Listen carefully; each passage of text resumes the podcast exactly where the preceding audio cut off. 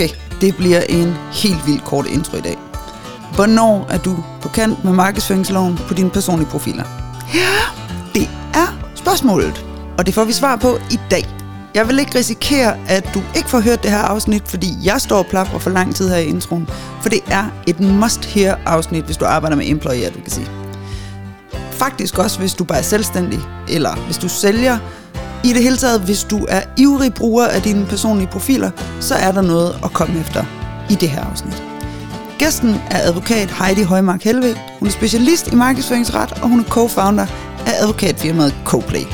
Lyt med og bliv klogere og gladere. Selv tak. Yes. Hej Heidi. Hej Anne. Tak fordi du var med til at lave podcast. Jamen, øh, nu har vi lige talt lidt om, hvad jeg skal kalde dig. Jeg synes jo, det lyder mega fedt at være co-owner af CoPlay. Det, det har sådan en... Øh, Tak. ja, det har, og det er du jo. Og udover det, så er du jo øh, så er du advokat med speciale i Markedsføringsret. Yes. Og øhm, det vidste jeg godt, du var, fordi det har jeg set dig tale om i mange år på øh, sociale medier. Mm, jeg har svært ved at lade være. Det er godt.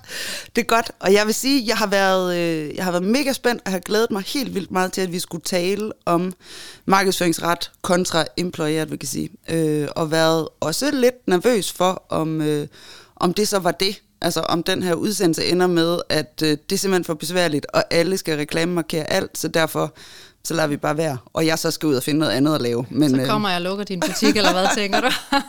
Præcis. Ja. Øhm, jeg synes, det er, jeg synes, det er, helt ærligt synes jeg, at det har været svært som sådan en, øh, en konsulent gøjler som mig, at forstå helt præcis, øh, hvordan employee advocacy er ramt af øh, markedsføringsloven, og hvad det er forbrugerombudsmanden mener, og hvad forskellen på influencer og almindelige medarbejdere osv. osv. er. Så det er noget af alt det, jeg gerne vil spørge dig om øh, det næste stykke tid. Dejligt. Jeg vil gerne starte med at spørge, hvornår er noget reklame? Jamen, det er jo et stort spørgsmål. I, øh, I markedsføringsloven, den kommer jeg nok til at nævne nogle gange, men jeg skal nok lade være med at gå ned i alt for mange kedelige detaljer. Øh, I markedsføringsloven taler man om noget, der hedder handelspraksis. Og det er faktisk et meget godt ord lige at skrive sig bag ø- øret, fordi der står ikke reklame som sådan øh, de steder, hvor det er relevant, bortset fra skjult reklame, hvor det er, rent faktisk er reklameordet, man bruger. Handelspraksis, det er sådan alt det, som øh, ja, personer som dig, og personer, der arbejder med marketing, og, øh, og øh, reklamer, og advertising, og alle mulige forskellige former for øh, konsulentarbejde, som handler om at få virksomheder til at få deres budskab ud. Øh, alt det, det er handelspraksis. Øh, og reklame er jo en del af det. Øh, men alt det, som man foretager sig i øh, virksomhedsregi, som har en kommersiel hensigt, vil sådan set være reklame. Mm. Så hvis det er noget, som handler om, at man gerne vil ud og tjene nogle penge på et eller andet tidspunkt, ikke sådan lige med det samme nødvendigvis, det kan også være branding, det kan være forudgående øvelser i, i forbindelse med noget branding, øh, der skal man altså ind og forholde sig til markedsføringsloven og overveje, om, om der er nogle regler, man lige skal være opmærksom på. Altså, det lyder forfærdeligt. Det er skrækkeligt. Ja. så, men så siger du så omvendt, at vi bruger ordet reklame sådan i lovgivningen, når, der, når det handler om skjult reklame. Mm. Og hvornår er noget så skjult reklame, eller hvornår er det ikke? Hvis vi nu siger, jamen, øh, jeg kan godt forstå, at hvis øh, det her læbestiftfirma øh, siger, hey, du der influencer, vi vil gerne give dig nogle skejser for at lave en, øh, en video, som promoverer vores læbestift. Der kan jeg godt se, jamen det er jo bare reklame. Mm. Ligesom i gamle dage, øh, det er bare en influencer i stedet for en skuespiller. Nu er det ikke længere en fotomodel, man bare hyrer, hvor man kan se i et magasin, det her det er en reklame. Nu lader vi som om, at det bare er en tilfreds øh, fotomodel, skuespiller, som har fundet øh, produktet ude på hylden. Så lader vi som det, så er det det, vi leger, og så er der ikke nogen, der kan regne det ud, og så tror folk sådan set, at det er noget helt andet, end det er. Det er skjult reklame. Okay. Når en af dine medarbejdere her i CoPlay så har været ude og lave et oplæg om, øh, hvordan man undgår greenwashing, og poster det på LinkedIn. Så jeg kan se, at hvis jeg skal vide noget, hvis jeg skal have noget rådgivning om greenwashing, så skal jeg helt klart til CoPlay. Mm. Er det så reklame? Er det skjult reklame? Jamen, hvis jeg må stille dig et modspørgsmål. Ja. Er du i tvivl om, hvorvidt det er en reklame eller ej? Er du i tvivl om, at min medarbejder eller mig selv er i gang med at reklamere for os selv? Nej. Jamen, Så er det ikke skjult. Okay. Det, det var dejligt enkelt. Ja. Og det er jo ikke kun dig. Øh, men, men sådan helt generelt, altså et, et andet begreb, man lige skal have med sig for at forstå markedsføringsretten, det er det her begreb gennemsnitsforbrugeren. Altså, hvad tænker gennemsnitsforbrugeren, når hun ser, han, hun ser det her opslag, som min medarbejder eller jeg selv har lavet. Tænker gennemsnitsforbrugeren, når det er nok bare en eller anden tilfreds kunde, der lige har været forbi Coplay eller været forbi et arrangement og tænkt, hende der Heidi, øh, eller hende der den anden medarbejder, hun er godt nok bare rigtig skarp og dygtig til det. Hvis, hvis det er det, det ser ud som, så lyder det jo som om, det er noget skjult reklame. Hvis, man, hvis det ser ud som, jamen det her, det er bare nogle mennesker, som gerne vil fortælle om, hvor dygtige de selv er, hvor gode de er. Helt almindelig selvpromovering. Det må man gerne. Det er ikke skjult. Hvis ikke det er skjult, hvis ikke det er fordækt, så er det ikke skjult reklame. Og det kan gennemsnit, det, det er hvad din vurdering af gennemsnitsforbrugeren kan godt se, at det her, det er bare altså, god gammeldags dejlig selvpromovering, eller måske bare faglig begejstring. Fuldstændig, ja. Mm. Det, det, det er det, jeg vurderer, når jeg laver et opslag selv. Kan gennemsnitsforbrugeren godt regne ud, at det her det er mig, som er i gang med at fortælle om, nu har jeg været ude øh, og lavet det her øh, foredrag, indlæg, øh, oplæg om et eller andet, øh, og jeg prøver på ligesom at fortælle om det, enten at jeg er begejstret, eller fortælle, at øh, øh, se, se mig, øh, ring til mig næste gang, I har et, øh, en udfordring i den retning. Hvis gennemsnitsforbrugeren godt kan regne det ud, øh, og jeg vurderer det, så vil det ikke være skjult reklame, i hvert fald ikke, hvis forbrugerombudsmanden er enig med mig i, at gennemsnitsforbrugeren godt kan regne det ud. Nej, og det, det, må, det lægger vi til grund for, øh, for snakken Det lige krydser nu. vi fingre Ja. for, ja. ja. Har der været nogle sager på det her, altså hvor det er medarbejdere, der har ude? Har vi noget at, at læne os op af? Øh, der er ikke meget på det. Der er nogle øh, ord i nogle forskellige vejledninger, retningslinjer, notater og så videre på det.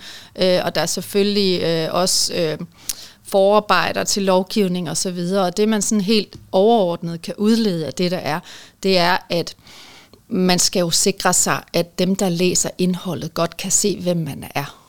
Mm. Øhm, og derfor er der jo en række gode råd, som man kan give til de her virksomheder, som gerne vil have, at øh, deres medarbejdere skal ud og fortælle lidt om, hvad virksomheden laver og øh, fokuserer på. Øhm, og dem tænker jeg, at vi kommer ind på her i Yes. løbet af podcast. Yes. Ja, ja fordi øh, nu siger du, når det er tydeligt, og gennemsnitsforbrugeren kan godt regne det ud, og så videre, så videre, der tænker jeg, det kan man hyppigt på sådan noget som LinkedIn ved det, at der står, hvor man arbejder. Ofte typisk allerede i kraft af, at vi er på LinkedIn, ikke? Altså, Ja, er det, at der er noget anderledes med de andre platforme, Ja. hvor vi er øh, lidt mere øh, i, i sådan gråzonen privatsfære-agtig, men jo godt kan give udtryk for et eller andet professionelt alligevel. Der er noget anderledes, når vi bevæger os væk fra LinkedIn. Altså LinkedIn er jo meget klassisk øh, for erhvervsdrivende, erhvervsdrivendes kommunikation. Øh, og der tror jeg, at de fleste, som sidder og, og læser på LinkedIn, har paraderne lidt oppe i forhold til at have en antagelse om, at her er et eller andet, der lugter af noget kommercielt.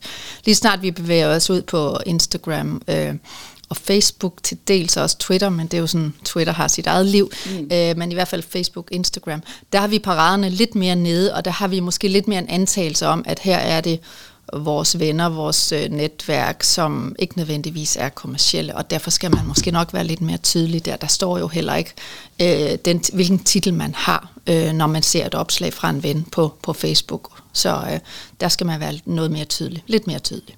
Okay, og hvordan kunne, øh, jeg ved ikke, det er ikke lige forberedt dig på, men hvordan kunne det være mere tydeligt? Skal det så være en decideret reklamemarkering, eller? I, nej, det skal det ikke. Der skal noget til, før der skal en reklamemarkering til.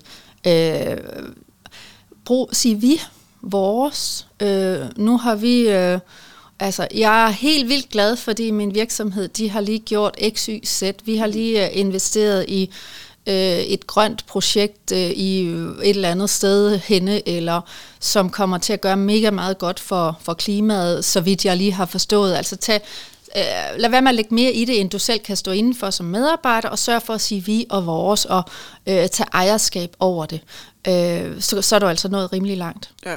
Så jeg var med arbejdet i Barcelona og se på den her vandløsning, som er mega fed, og som jeg håber, vi får held med at implementere. Præcis. Fantastisk. Det okay. kan alle jo regne ud, at det er kommercielt. Altså, jeg var med arbejdet allerede, der er du ret godt med, ikke? Okay, så øh, man skal ikke være bange for, at man, øh, at man laver skjult reklame, når man taler øh, fagligt eller i arbejdsregi, men der er nogle ting, der er givet, der er nogle forudsætninger, der er givet ved, at vi gør det inde på LinkedIn, hvor man måske øh, skal være lidt mere kontekstforklarende, eller hvad man nu skal sige. Eller, ja.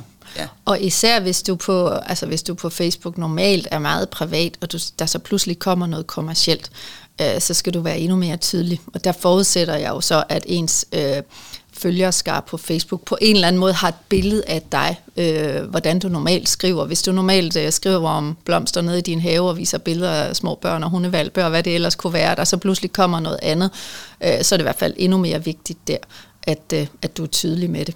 Ja. Altså, jeg har jo sådan lige helt øh, personlig interesse, tænker jeg, som sådan en solo-selvstændig.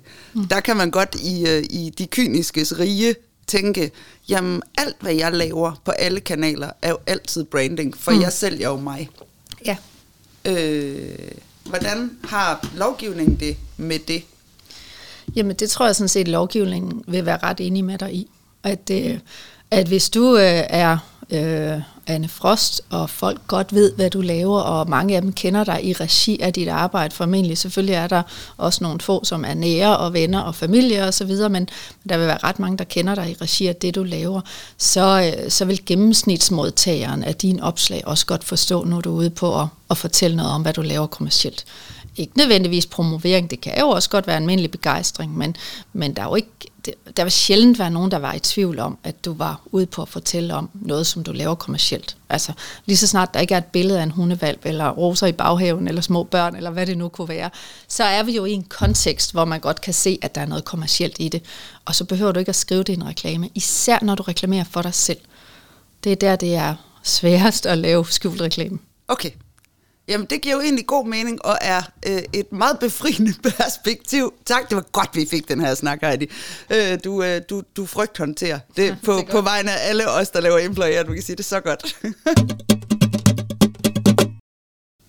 Lige sådan, altså sådan kuriosum, der er jo det her, ved jeg, fordi at jeg arbejder med sådan hele livs øh, cyklusen for, for medarbejdere fra, man begynder at ville tiltrække til til vi har haft dem ansat et stykke tid og skal sige farvel, og vi gerne vil have de ambassadører for os, efter de forlader virksomheden.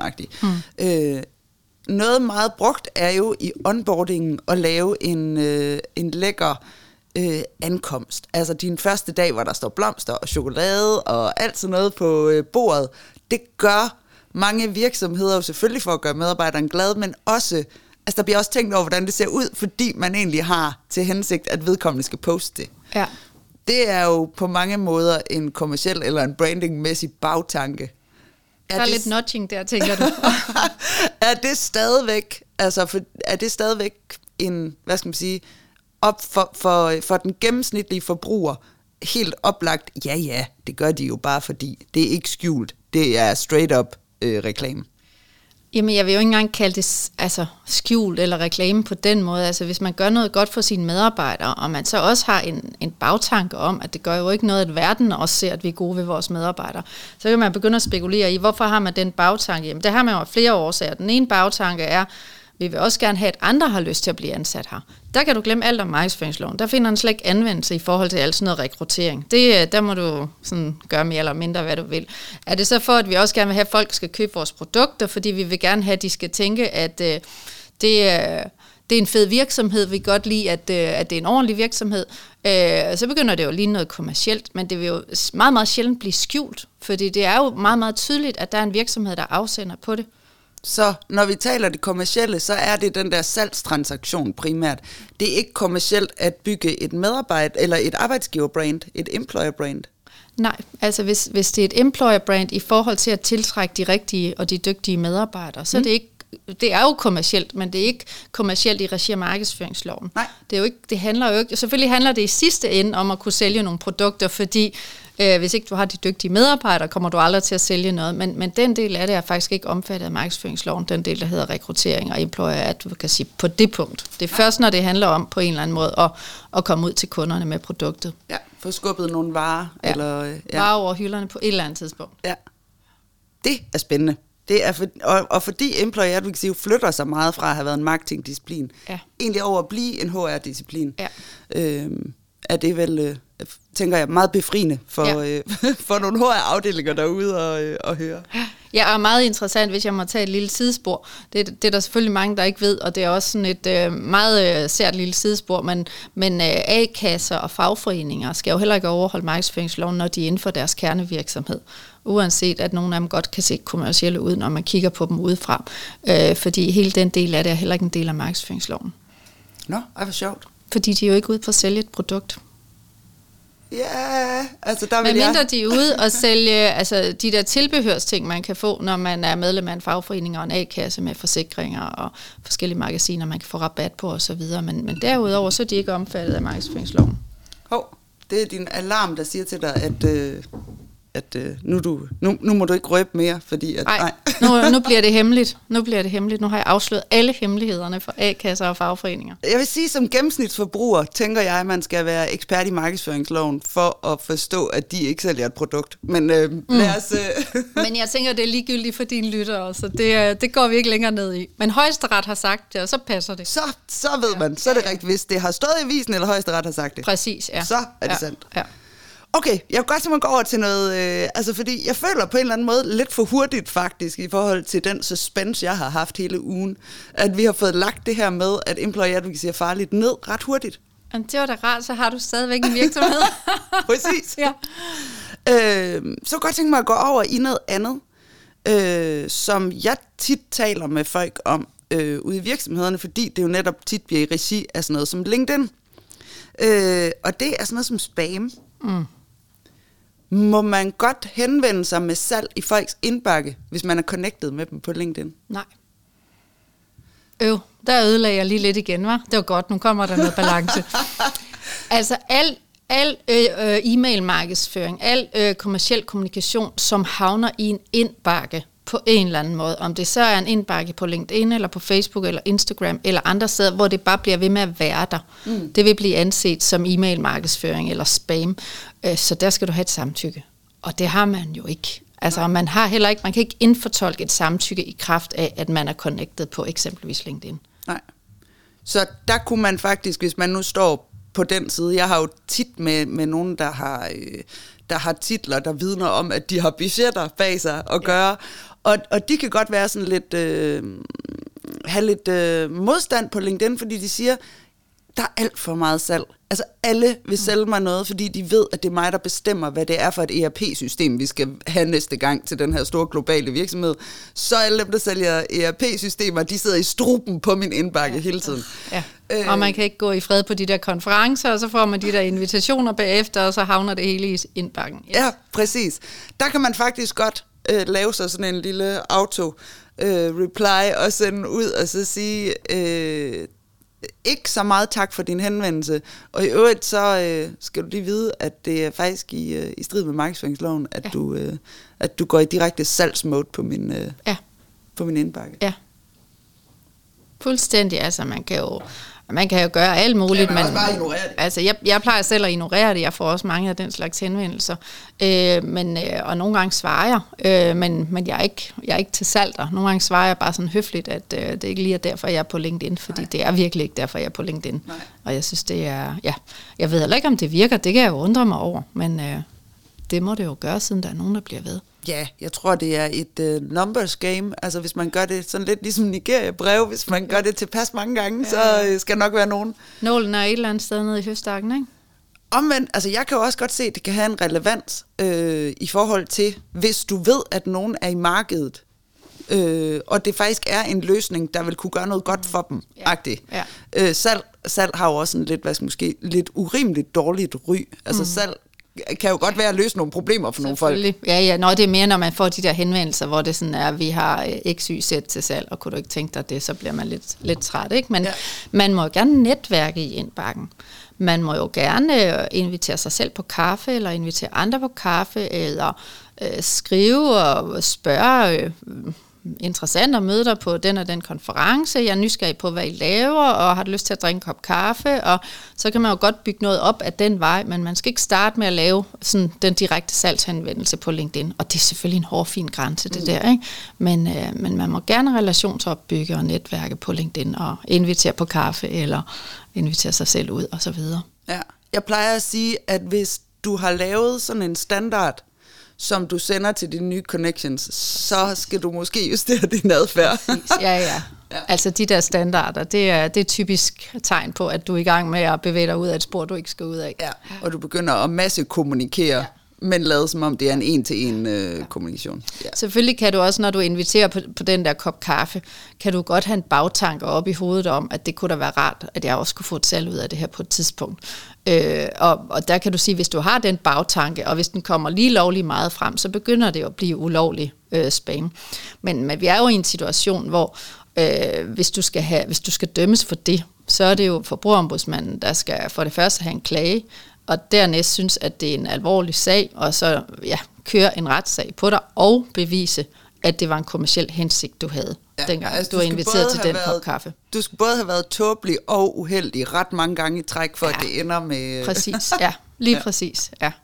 Okay, så. ja, men... Øh, det, jeg vil ikke være så bekymret, hvis det bare var en kop kaffe, vi talte om. Så.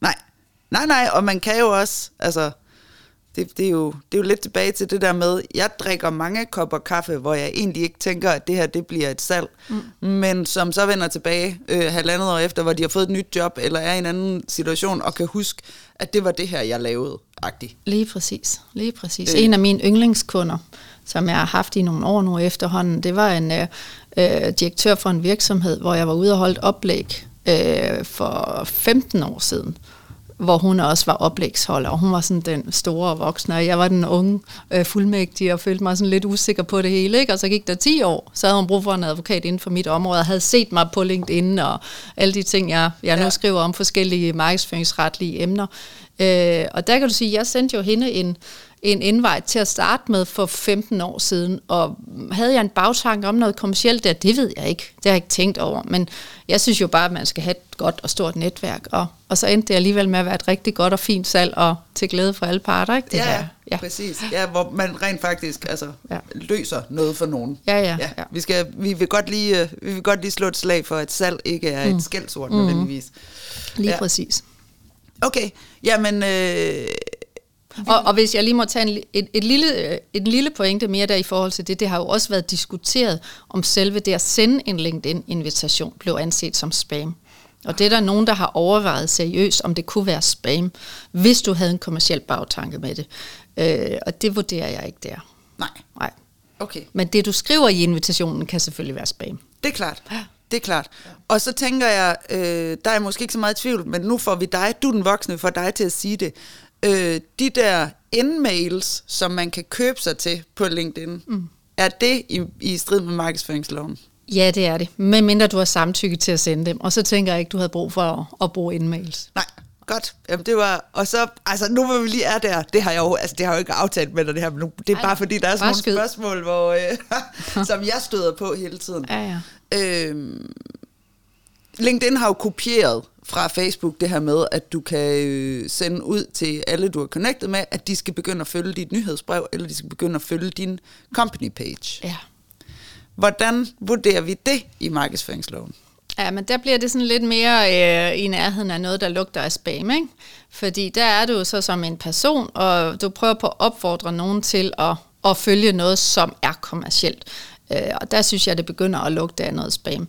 Det er ikke noget, der er øh, håndhævet på, øh, og det tror jeg heller ikke nødvendigvis, der kommer til at blive, men øh, jeg vil være påpasselig med at gøre det.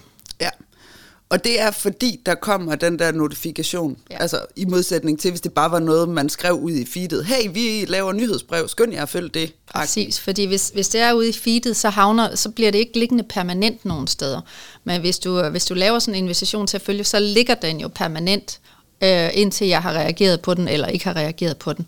Og derfor vil jeg vurdere, at øh, ja, vi skal være påpasselige. Det er der så mange mennesker, der ikke ved, kan ja. jeg så fortælle. Ja. Så det var godt, vi lige fik talt om, uh, talt om de to ting. Ja. Så over i noget, som er en lidt mere ny problematik. Men som jeg tænker er mega interessant, og også bliver mere og mere præsent. Øh, og det er det her med greenwashing. Ja. Jeg oplever øh, ved mange af de virksomheder, som jeg rådgiver, at de faktisk laver rigtig mange fede tiltag. Altså, og er, øh, og er nysgerrige på at være med til den grønne omstilling, og, øh, og allerede har gang i nogle fede ting, og måske er kommet 80% i mål med et eller andet. Der er bare ingen, der har lyst til at fortælle om det, eller bede om viden ude fra verden, eller øh, noget som helst, fordi de er så bange for, at de greenwasher. De skal ikke have noget klinket. Nej, det er skrækkeligt. Og hvordan er det i forhold til reglerne? Hvad er lovgivningen på det her område? Jamen altså, lovgivningen er jo her øh, inden for greenwashing, som inden for al anden markedsføring, at man må ikke vildlede, man må ikke sige noget, der ikke er rigtigt. Og man må ikke lade være med at sige det vigtige, man må heller ikke sådan undlade at give de relevante oplysninger. Øh, inden for greenwashing, der øh, må man jo så heller ikke vildlede, der må man heller ikke sige noget, der ikke er rigtigt, men man må sådan set sige rigtig meget ud over det, Altså hvis man holder sig til sandheden, så kommer man rigtig langt.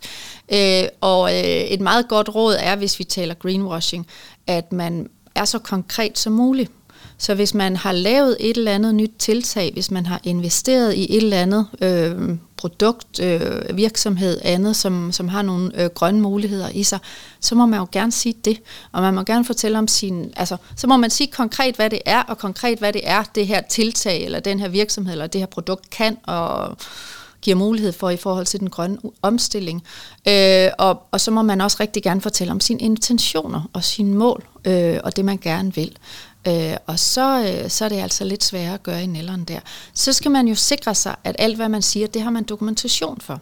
For lige præcis på det her område er det lidt sværere med dokumentationen end på så mange andre områder, fordi vi taler om nogle ting ude i fremtiden, som forhåbentlig kommer til at gavne et eller andet, som vi ikke helt ved endnu.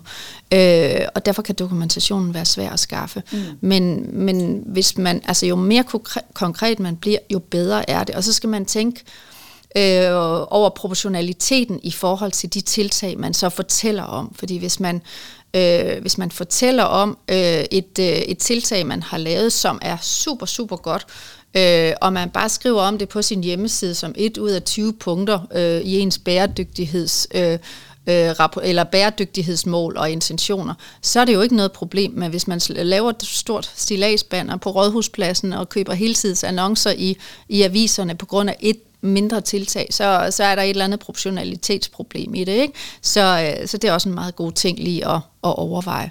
Øh, du har sikkert hørt om øh, Mercedes øh, kampagne, som øh, Mercedes havde købt øh, en stor stilagsreklame, øh, hvor de fortalte om et, et tiltag, de havde lavet, og de havde også købt helsidesannoncer i aviserne, og i øvrigt et rigtig, rigtig godt tiltag. De havde, de havde simpelthen valgt at på alle deres fabrikker øh, og skifte deres, øh, eller kun at købe vedvarende energi, altså købe grøn strøm på mm. alle fabrikker. Rigtig, rigtig godt tiltag, som kun er gavnligt for klimaet. Det kan ikke skade noget som helst nogen steder.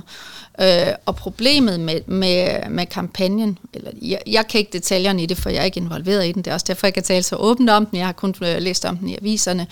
Øh, Greenpeace har, har klaget over den, og øh, den er ikke afklaret ude hos forbrugerombudsmanden endnu, så derfor ved vi ikke mere end det, det som vi kan læse i aviserne. Øh, men, men Greenpeace siger, at når de har sat sig ned og lavet beregninger på det her tiltag, så medfører det en 1% mindre CO2-udledning øh, i forhold til hele Mercedes udledning. Ja. Øh, og der er overvejelsen jo så, har man, har man slået det for stort op ja. i forhold til det gode tiltag? Er man i gang med at sætte en grøn bil øh, på, et, på ja. en billig baggrund? Ja. ja, ja, og det er jo det, det er svært at sige, hvad der er op og ned i det, fordi det, det er jo altså uomtvisteligt et godt tiltag.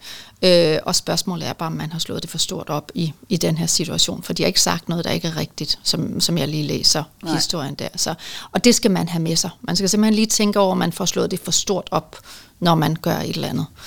Øh, og så skal man være så konkret som muligt.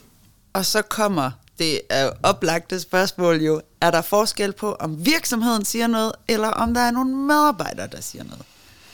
Altså virksomheden har ansvaret for det, medarbejderne siger.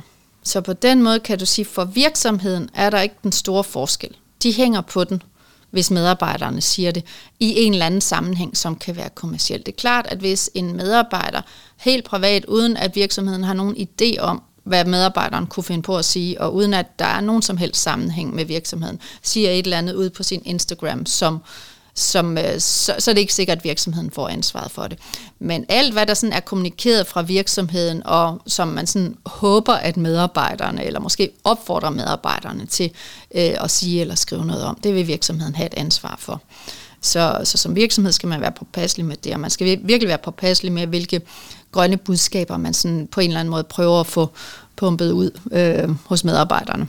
Ja, fordi man kan sige, en ting er, hvad man sidder i kommunikation og marketing og beslutter, at man godt vil profilere sig på som virksomhed, men noget andet kan jo være øh, nogle fagligt begejstrede ingeniører eller øh, HK'er eller whatever, mm. som er i gang med at arbejde på noget, som er et grønt tiltag, og som synes, det er mega interessant, øh, og som gerne, øh, jamen, som måske ikke engang er ude for at fortælle at de gør det, men som er ude på deres øh, LinkedIn og øh, række ud efter hjælp, eller mm. nu er vi kommet hertil med det her, er der nogen, der har erfaring med næste skridt, ja. eller øh, ja. øh, som, som jo er lidt langt væk fra den kommercielle del af kommunikationen. Ja, men, men der vil jeg jo sige, der skal vi ind i overvejelsen om, hvorvidt det overhovedet er reklame. Fordi det, det der, det lyder ikke som reklame på mig. Det lyder som om, at det er en begejstret medarbejder, som øh, måske lige er lidt knibe og har brug for noget hjælp, og ved, at i hans eller hendes netværk er der nogen, der ved noget om det her. Er der nogen, der har nogle gode idéer til, hvordan vi kommer videre til next step osv. Det, det lyder ikke umiddelbart som reklame. Nej, så, så den der vidensdeling og faglig udveksling og nysgerrighed og sådan noget, det, det kan man godt ja. øh, være rimelig sikker på, at man godt kan kommunikere ja. omkring. Ja, det kan man. Det kan man. Og det er klart, at hvis forbrugerombudsmanden så ender med at kunne bevise, at det her det er noget, som virksomheden øh, har opfordret medarbejderne til, og hvis man kan finde et eller andet øh, centralt eller et eller andet i virksomheden, som tyder på, okay, det var nok ikke bare en begejstret medarbejder, så begynder det at se lidt sværere ud, men hvis det, hvis det virkelig er den intention, som du beskriver der, så lyder det ikke som reklame på mig. Og der kommer vi jo ind i noget interessant, det her med, at employee advocacy, det findes derude, mm. også selvom virksomhederne ikke arbejder med det. Men det findes jo nogle gange også, fordi der har siddet nogen, der har besluttet, mm. det vil vi faktisk gerne fremme i vores virksomhed. Vi vil godt have sådan en lidt mere transparent kultur, det vil vi godt dyrke, mm. og at folk er, er forbundet udad til, og at viden ryger ind og ud af virksomheden, og, og hvad det nu kan være, eller i en employee branding sammenhæng, eller ja. ja. Og så, så hyrer man sådan en dagslejer ind som mig, og så sidder vi og snakker om, jamen, okay, jamen, I laver jo faktisk alle de her fede ting. Det ved jeres medarbejdere godt, at, I, at de godt må tale om mm. det. Det er typisk faktisk en af de største barriere, det er, at medarbejdere ved ikke, Nej. at de må bruge deres stemme, øh, fordi at vi jo sådan klassisk kommunikationshierarki, og vi har haft nogle talspersoner og sådan noget, ikke? Ja. Så det er lige noget, vi skal vende os til i, ja. i kulturen. Men, men hvis jeg så først har siddet der og talt med nogen central i virksomheden om, jamen skulle vi ikke prøve at lave en intern kampagne, eller, øh, eller, eller starte noget forandringskommunikation fra ledelsesniveau, hvor vi opfordrer medarbejderne og viser medarbejderne, at vi vil faktisk godt i større grad være sådan nogen, der rækker ud i verden. Mm. Er vi så over i noget andet? Er det så, er det så det centrale dokument, hvor man tænker, det er en strategi det her. Det Nej. er ikke frivilligt. Nej, ikke som jeg ser det, fordi det der, det lyder mere som om, at I er inde og kigge i virksomhedens værdier og finde ud af, er det egentlig en værdi for den her virksomhed at være transparent? Er det en værdi for virksomheden, at medarbejderne føler sig inkluderet og føler, at de godt må tale om virksomheden og må fortælle om, hvad der sker og række ud til andre osv.? Det er, selvfølgelig er det noget, som også kan være kommercielt øh, i en bagtanke, men det er jo også nogle værdier, som man gerne må lade komme til udtryk. Det er mere, i, altså, når jeg siger det her med, om det er noget, som kommer fra centralhold, så er det mere et spørgsmål om, hvis det kommer fra centralhold, øh, i det og det projekt, hvad med om du lige rækker ud i dit netværk og ja, skriver om, der er nogen, der kan hjælpe med X, Hvor man simpelthen decideret beder nogen om, ja. skriv, måske ja. de kan producere det, de skal, ja. de skal skrive. Hvis, hvis, hvis du blev hyret til at gå rundt blandt de her centrale medarbejdere, og lige gennemgå med dem, hvad de kan skrive ud, øh, for ligesom at få skabt noget øh, opmærksomhed, så begynder det at se lidt sværere ud. Men ikke engang der vil jeg være sikker på, at det var skjult reklame, fordi du kan jo også godt blive hyret til det, altså ud fra en, en tankegang om, at det her med transparens er ikke så nemt. Altså hvis man har et DNA som person, eller hvis virksomheden har haft et DNA, som man gerne vil ændre, så er det ikke så nemt bare for folk til at gøre det. Så skal de ligesom, så skal, det, så skal du nogle gange lige sidde og holde dem i hånden og hjælpe dem med det. Men der behøver det heller ikke at blive kommercielt, bare fordi du har hjulpet med det.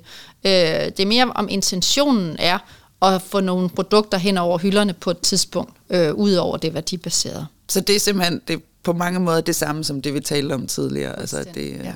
ja. Jamen det... Øh, Heldigvis. Ja. Jeg, jeg, øh, jeg håber, at...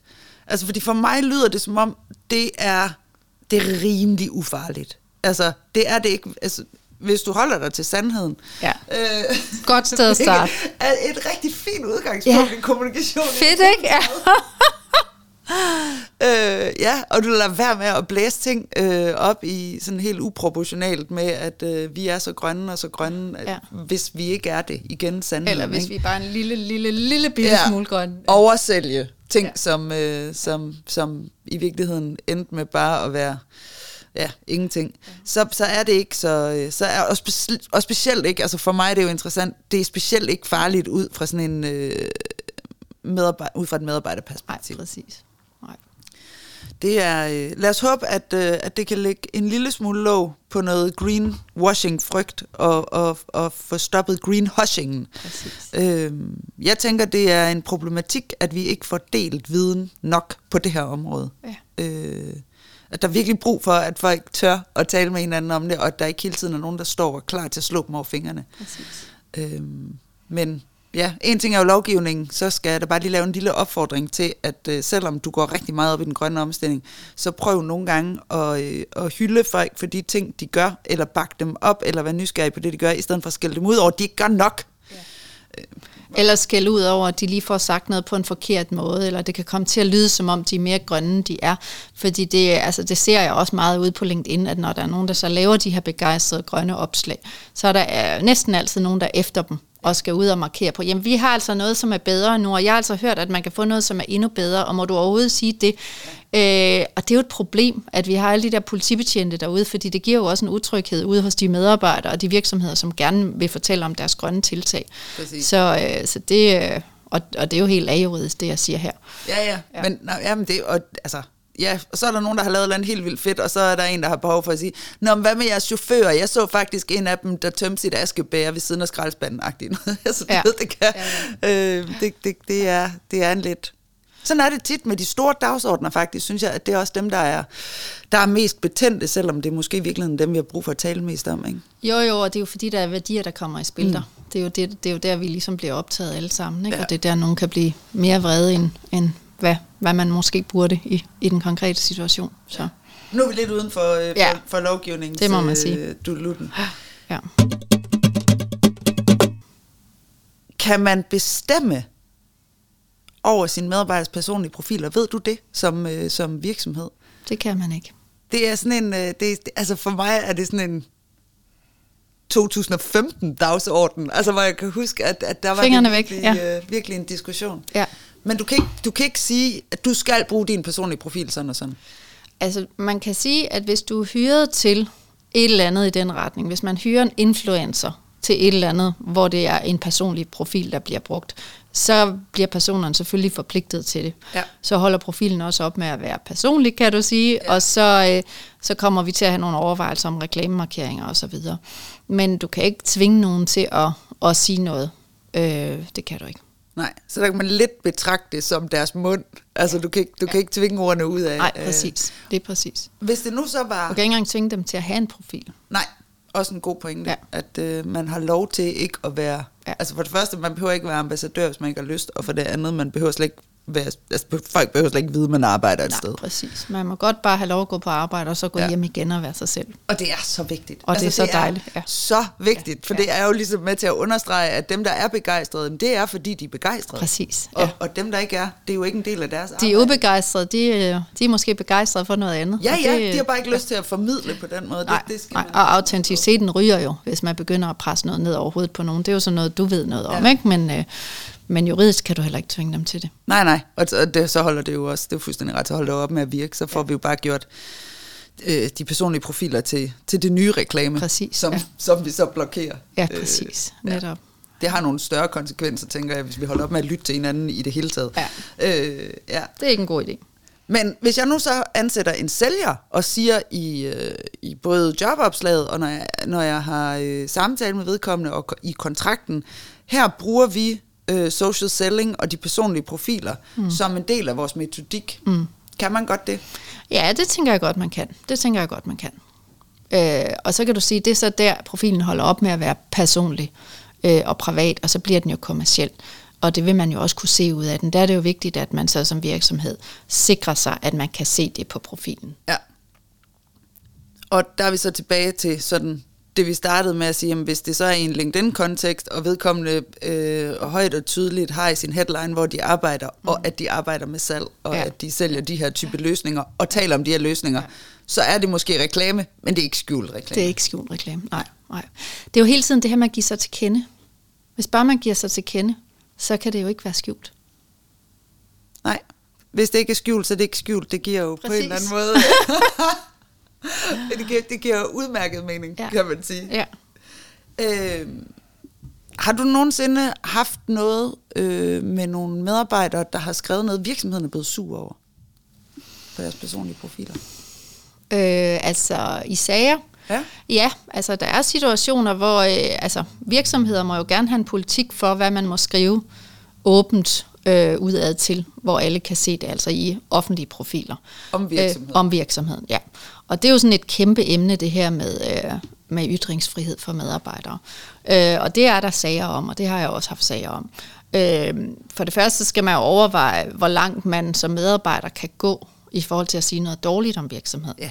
Det er klart, det skal man lige være påpasselig med. Men er det anderledes online, end det er i forhold til sådan en almindelig klassisk loyalitetsforpligtelse? Nej, det handler egentlig bare om loyalitetsforpligtelsen. Ja. Det er det samme, altså i gamle dage handlede det om, om man må skrive et læserbrev i avisen om øh, sin virksomhed og svine den til. Og man må gerne svine den, svine den lidt til, men der er simpelthen grænser for, hvor meget man må svine sin virksomhed til. Ja. Det er nok heller ikke decideret karrierefremmende, uanset hvor lidt man sviner sin virksomhed til, men det er jo, øh, det er jo ens eget valg. Altså, så er der jo også øh, den fri bevægelighed for ja, ansatte. Ikke? Ja, ja. Den, øh, forskellige ja. temperamenter. Det ja, ja. er arbejdsmarkedet indrettet til på lige disse præcis, grader. lige præcis, og sådan er det jo, men, men, øh, men der er jo grænser for, hvor langt man kan gå, og hvornår. Altså det kommer jo til at handle om, hvornår det er berettiget at afskede en medarbejder på grund af nogle ytringer, de er kommet med.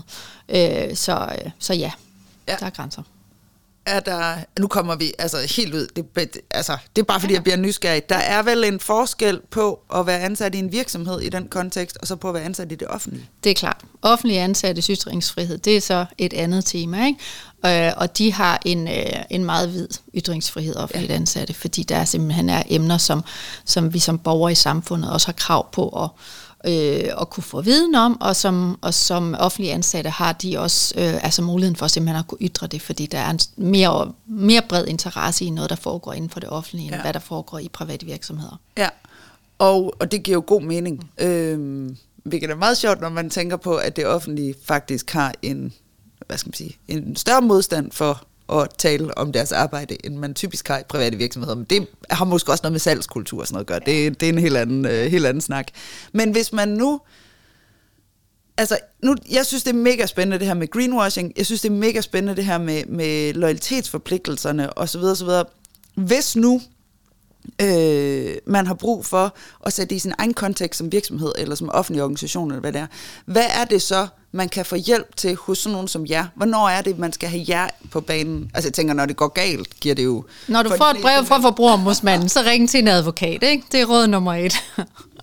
Men jeg tænker, der er også måske øh, noget forebyggende arbejde, man kan ja, gøre. Ja, altså det som mange virksomheder gør, det er, hvis de eksempelvis hyrer dig ind til et projekt, hvor man gerne vil begynde at tale lidt mere åbent, så kunne man samtidig også tale med en advokat om, øh, hvad er egentlig grænserne i det. Og øh, jeg er tit ude og holde workshops øh, med, sådan de, øh, med salgsmedarbejdere, marketingmedarbejdere og forskellige øh, medarbejdergrupper, hvor vi sådan bare lige får hævet bundniveauet i forhold til viden om markedsføringsloven. Øh, og, øh, og der, øh, altså det gode råd er jo bare der øh, at sørge for, at der er en vis viden om, hvornår man ligesom ja, går forbi øh, markedsføringslovens regler og kommer lidt for meget over på den anden side. Øh, så, øh, så det er der, man typisk fyrer mig ind, når man går i gang med et projekt der.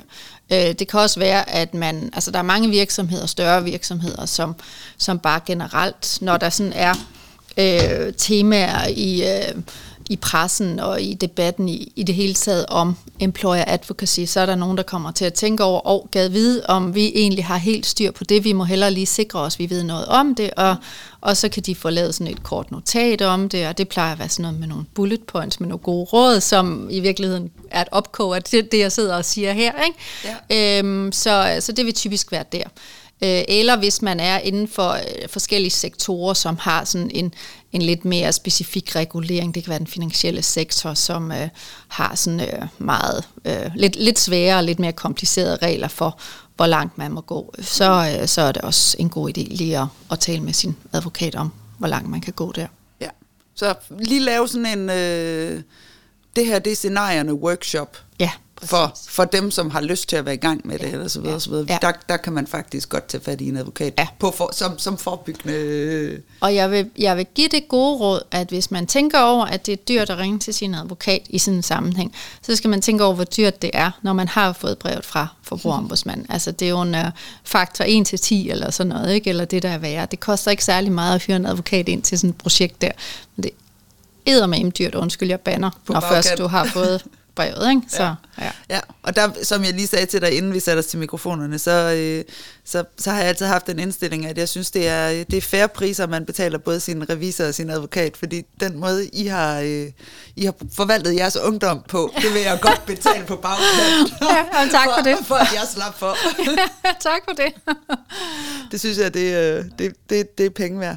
Fedt. Jamen, hvis vi sådan skal prøve nu omkring noget med, med skjult reklame, reklame og, og lidt med spam og, øh, og så greenwashing og noget med det her loyalitet og, og det ansættelsesretlige, eller man nu skal sige med, med, med hvad, øh, hvad der gælder på den enkelte profil kontra virksomhedens ønske osv.